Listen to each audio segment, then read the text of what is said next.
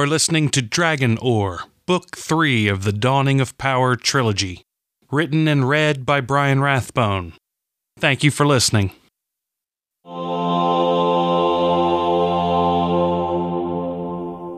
Chapter sixteen. Evil often hides beneath a veil of righteousness. Fetter Baines, agnostic. Come, Nat said, and he led them to a narrow but well-worn trail that wove through the rotting mass and into the forest. It's not far. Why are you dressed like that? Chase asked. I've joined the Gunata, a tribe native to the islands. I married the daughter of a chieftain, and I have become a leader within the tribe. You're married? Katrin asked, and Nat smiled. Despite the paint he wore, it was the warmest smile she had ever seen from him. There was a light in his eyes, and the fear fled from her. All that remained was the desire to meet the one who made Nat so cheerful. That's wonderful! I'm so happy for you!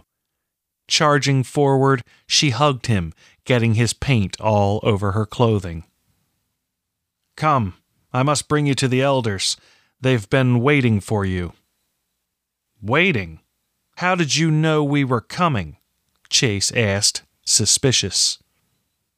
I had a vision, Nat said without hesitation. Chase rolled his eyes, but said no more.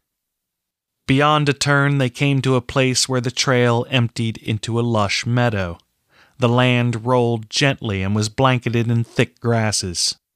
In the middle was a large fire surrounded by the silhouettes of people, most of which stopped and turned to watch them approach. Speaking in a tongue Katrin did not understand, Nat announced them.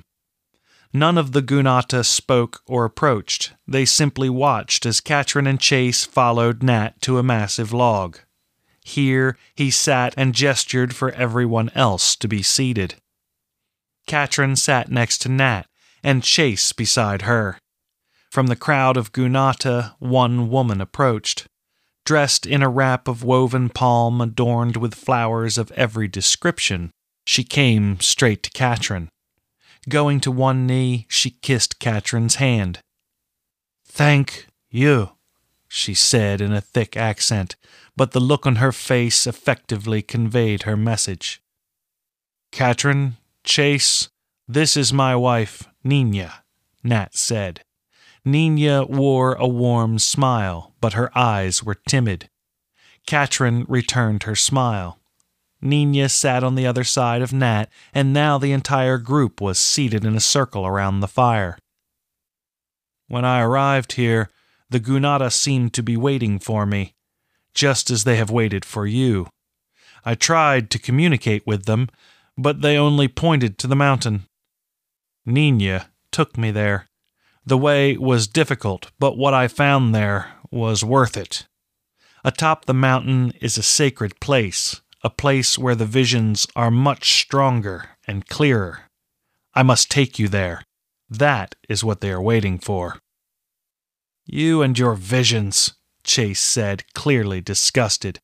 We're finally ready to go home, and you want to drag Katrin into the jungle because of a daydream. The visions are far from daydreams, Nat said. The Gunata seemed unsettled by the tone of Chase's words. I don't know how to convince you, but I will try. Things are seldom specific in my visions, but as I said, they are stronger atop the mount. In a vision, I saw Katrin riding a wave. That's it? Chase asked. Let him finish, Katrin said. Katrin rode atop a white cat, a panther, I believe, Nat said. Chase's eyes went wide, and he choked, which set him into a fit of coughing. Katrin simply reached into her pocket and pulled out Ko. When the Gunata saw the shining cat, they all began talking at once. Nat just nodded. Will you come? He asked, looking Katrin in the eye. I will.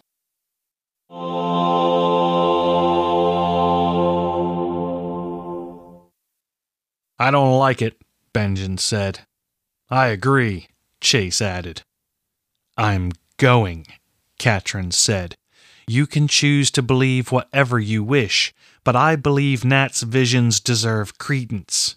After all, he's been right before.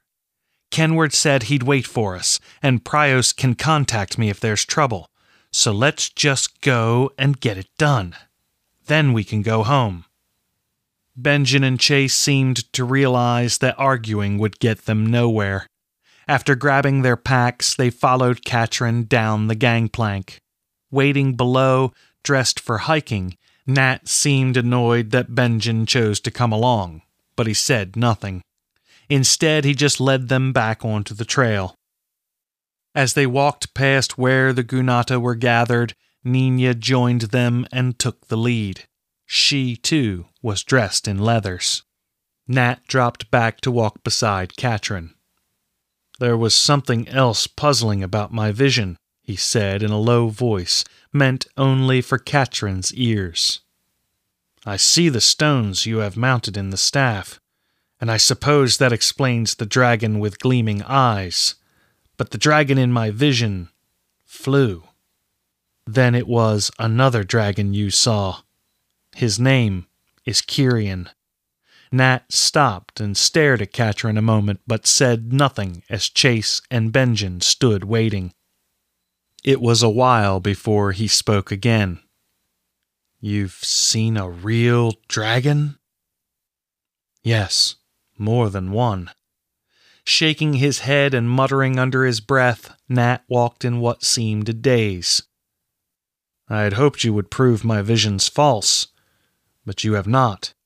There have been other visions since, each more terrifying than the last. There are troubled times ahead for our world, Katrin. We must prepare. What did you see? I cannot even describe the horrors I've seen, but I can tell you this. There will be a time of great prosperity that will lull most into complacency, but you must be vigilant. You must remind them of the danger that lurks just beyond the horizon. You must learn to live beneath the soil, and you must learn to grow food there, or you and yours will perish. What dangers do you foresee? What foe do we face?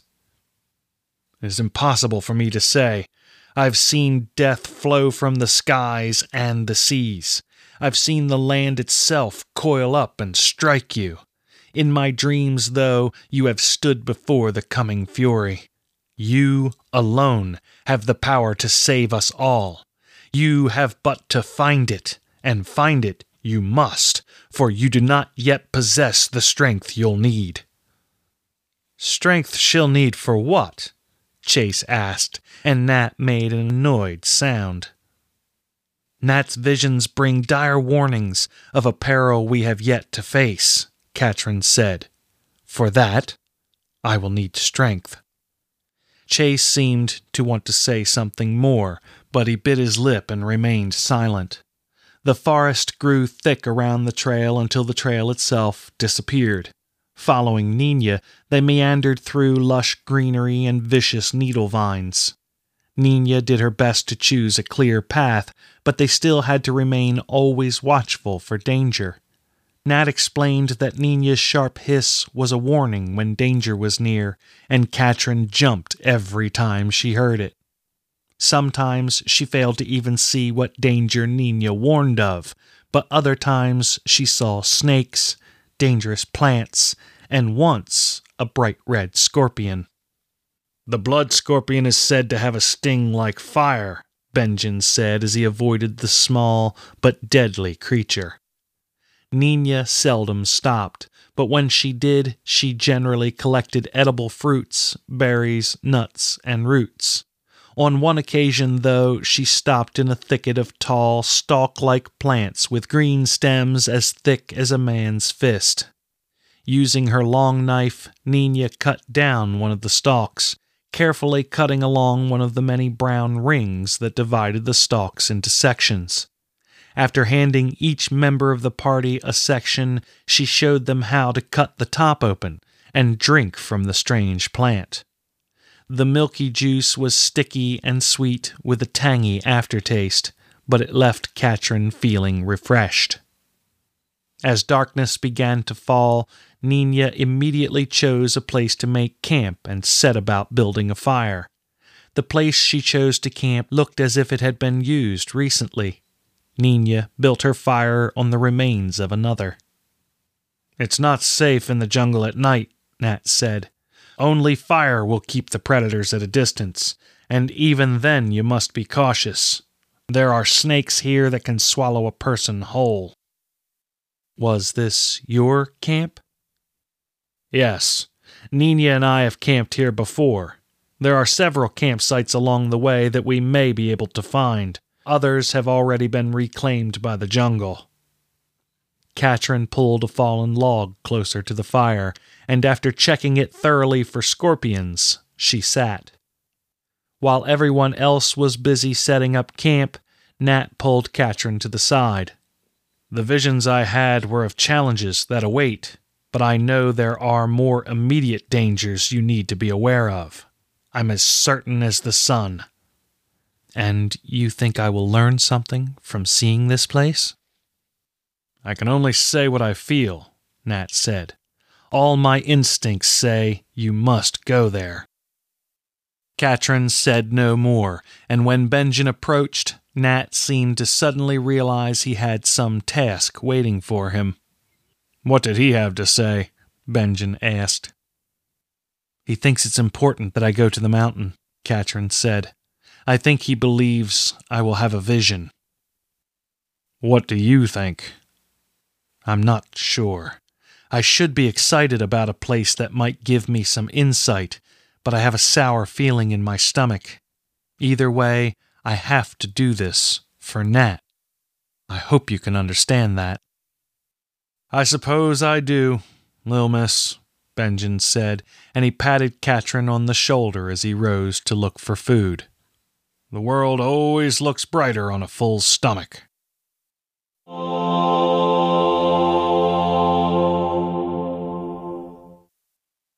With one arm holding a cloth over her face, Katrin climbed, trying to keep the sand out of her eyes, nose, and mouth, but it was impossible.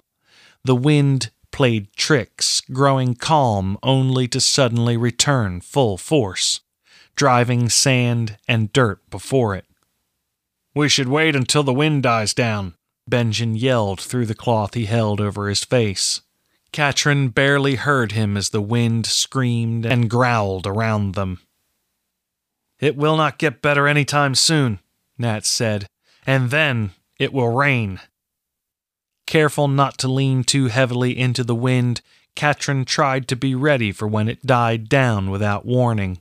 Already she had stumbled twice and nearly fallen. Only Benjen's firm grip on her jacket had kept her upright. Choosing her steps with greater care, she tried not to look down, for every step took them higher. When they finally reached the chamber atop the mountain, Nat led Katrin in. Within, the wind still howled at her, but it no longer touched her, and Katrin instantly felt safer. Much of the floor was covered in a layer of dirt, but what was exposed was a marvel. Intricate patterns and circular drawings coexisted in orderly chaos, and rods of colorful metal were inset in the floor, bisecting it at regular angles. In the ceiling of the chamber were three precisely sized and spaced holes that let in sunlight. To her right stood a large opening that looked out over the world below. Amazed by how far she could see, Katrin was overwhelmed by the sense of height the view gave her, and her guts constricted. "Come over here and look out to the seas," Nat said. "I can't," Katrin said, suddenly terrified. "It'll be fine, Lil Miss. I'll be right here holding on to you." Slowly, deliberately, Katrin moved toward the opening. Then she stuck her head outside until she could no longer see the chamber walls in her periphery, her face exposed to the raging currents. For a moment, she simply stared out across the landscape. but then her vision began to swim. Only the feeling of Benjamin's grip kept her from screaming. Slowly, he began to pull her back, but something was happening. "No," she said. "Just hold me." Benjamin did as she asked, and she watched as the landscape morphed. A crowd gathered outside the master house. With their arms in the air, they chanted. Above, on a raised dais, stood her father, his hands tied behind his back. "Treason!" said a thundering voice, and Katrin shuddered as its deep vibrations assaulted her being. "The penalty is death!" His words hammered Katrin's chest like a physical blow. Howling, she ran forward as the headsman raised his axe. The crowd parted before her, but a single figure rose up to dominate her sight. The glowing face of Istra stood between Katrin and her father, and she screamed, howling in frustration. Gasping for breath, Katrin fell back into Benjamin's arms, but only a moment did she allow herself to recover. A tickling around her nostrils and a warm sensation brought her hand to her nose, and it came away covered in blood. "We've got to get her down from here," with a scathing glance at Nat. "We have to hurry," Katrin said. "Have to get home."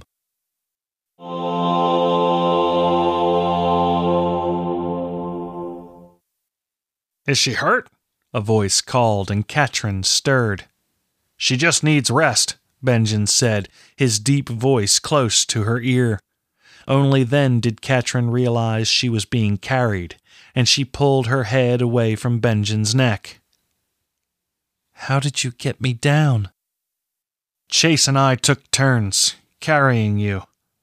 Unable to imagine how difficult it must have been to carry her down the mountain, Katrin just closed her eyes and let Benjamin carry her to her cabin. "We have to get back to the Godfist, or they're going to kill my father," she managed to say before sleep claimed her again, and she saw the shock in Benjamin's eyes, though she never heard his response.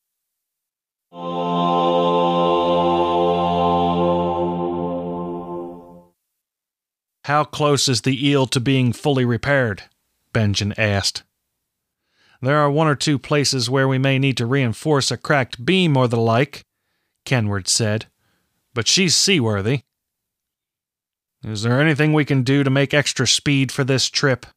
We have good reason to believe that Wendell is in mortal danger." "There's not much we can do but run light," Kenward said. "Problem with that is you can get awfully hungry before the fish start biting." "Is it a chance you'd be willing to take?" Benjamin asked, locking eyes with Kenward. Both knew the stakes. "I'd be willing to take that chance, and perhaps one more," Kenward said with a sly wink. "I had some new sails made and some extra rigging hung. Mother thinks I've lost my senses, but I know the eel can take the speed, and more speed means less time spent hungry." "That's your problem, fool boy.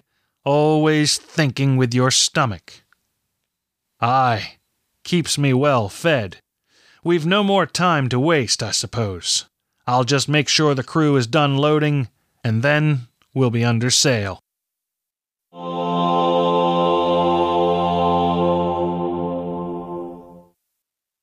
Standing at the prow, Katrin held onto the railing as the slippery eel knifed through the water, her extra sails filled with wind and driving her forward with tremendous force. Even so, no amount of sail could make the journey from the Falcon Isles to the Godfist short, and Katrin was made to wait. Most of her time was spent pacing the decks like an angry cat, her hand caressing the carving in her pocket.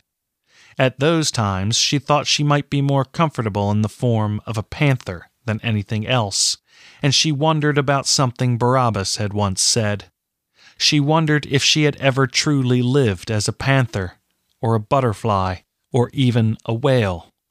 It seemed too strange to be true, yet she felt an affinity to each of these creatures, and she was left to wonder. The others tried to keep her company, but they, too, were anxious, and their anxiety poured over Katrin like a wave. Eventually, she found herself alone, driven to near madness by the waiting. Unwilling to do nothing, she began to experiment with ways to make the ship move faster. At first, she tried pushing more air into the sails, but her efforts were both ineffective and extremely draining. Thus, she abandoned that approach. In a moment of sudden clarity, Katrin wondered if she had ever lived as a bird. The thought gave her an idea. After a lot of thought and experimentation, moving her hand up and down in the wind and feeling the way the air currents changed, Katrin decided to use a narrow band of energy, like a wing, to slice the air. Her first attempts had no noticeable effect, but as she formed her wing of energy into different shapes, holding it at varying angles, she suddenly felt tremendous drag applied to the ship. It was not the desired effect, but it was a significant effect with relatively little effort. Reversing the curve of her energy wing produced an equally significant increase in the ship's speed. It was as if she were lifting the ship, causing it to ride higher in the water. Before she went any further, she searched for Kenward, who was arguing with Bryn over the ship's suddenly erratic performance. "Can't find anything wrong, sir," Bryn was saying as she approached. "Then look again," Kenward snapped. "Bryn, wait," Katrin said, and though he turned his head, he kept moving. Kenward met Katrin's eyes and called Bryn back. "What's this about?" "I wanted to see if I could make the ship go faster," Katrin said, and Kenward's eyes bulged. Of all the things he'd seen her do with her power, the thought of her propelling his ship seemed to disturb him greatly. "At first, I only managed to slow us down, but I reversed my technique, and the ship seemed to speed up." "By the gods," Bryn said. "That's what that was?" "I've never felt anything like it before," Kenward said, and Nora, who had been inspecting the ship for problems, now stood at his side. "It was as if we'd emptied the hold and lightened the ship." "Can you do it again?" "We have no idea how this will affect the ship," Nora said. "It would be a dangerous thing to try, and, knowing you, that's all the incentive you'll need to try it.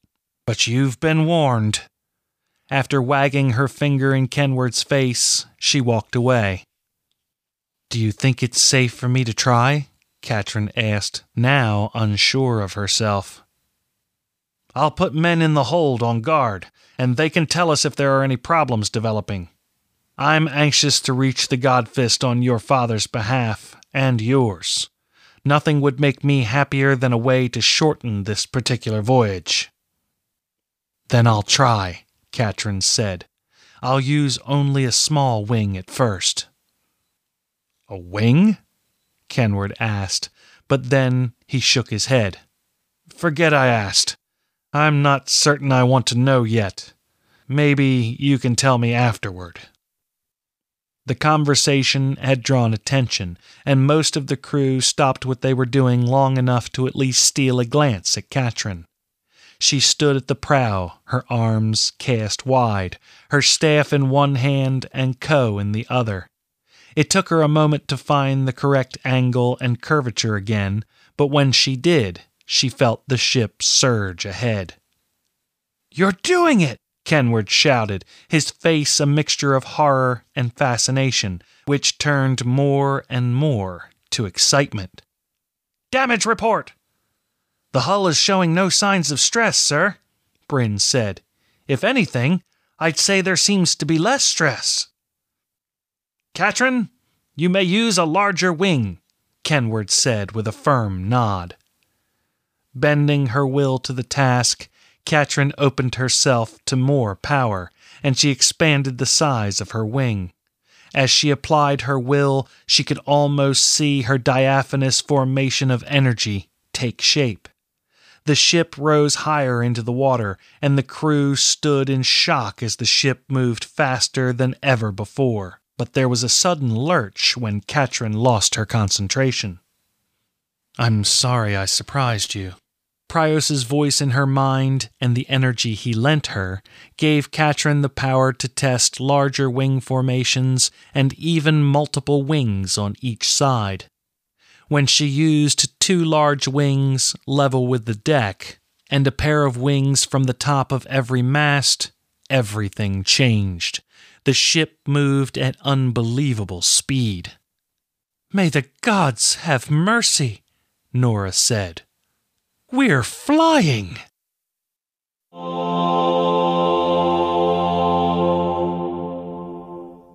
That concludes this episode of Dragon Ore.